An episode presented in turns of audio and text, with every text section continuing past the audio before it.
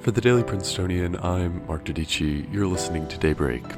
Yesterday, President Biden held his first press conference from the White House, and the U.S. Supreme Court ruled in a case that may make it easier to sue police officers for excessive force.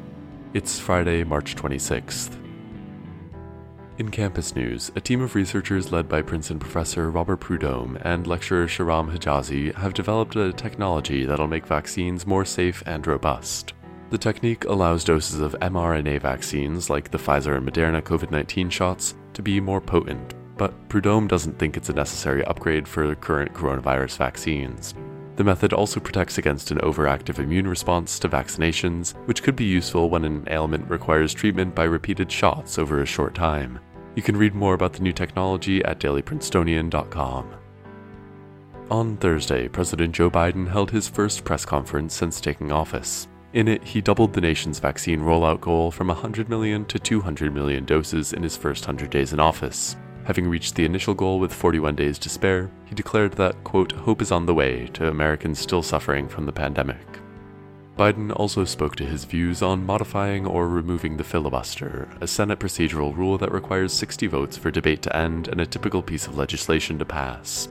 The president stated that the rule was being abused in a gigantic way by Senate Republicans, while he's previously spoken about modifying the rule to require senators holding up legislation to physically speak on the floor of the Senate, he said that, quote, if there's complete lockdown and chaos as a consequence of the filibuster, then we're going to have to go beyond what I'm talking about.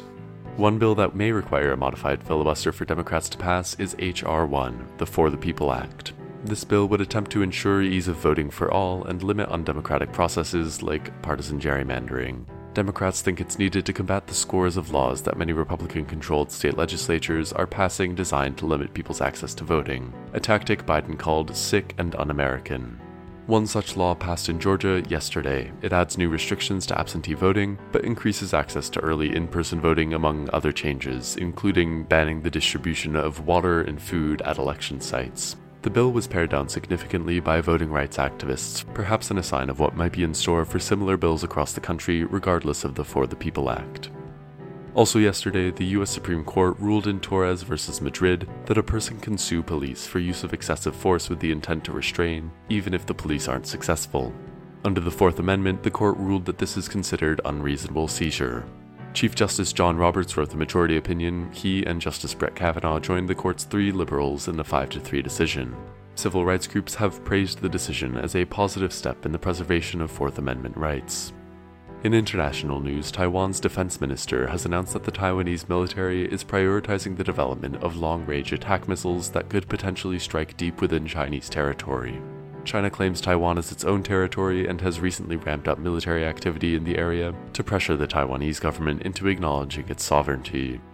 And finally, in some positive pandemic news, California announced that all residents 16 and older will be able to sign up to receive the COVID 19 vaccine starting April 15th. It's an important step towards full vaccination by the most populous state in the US.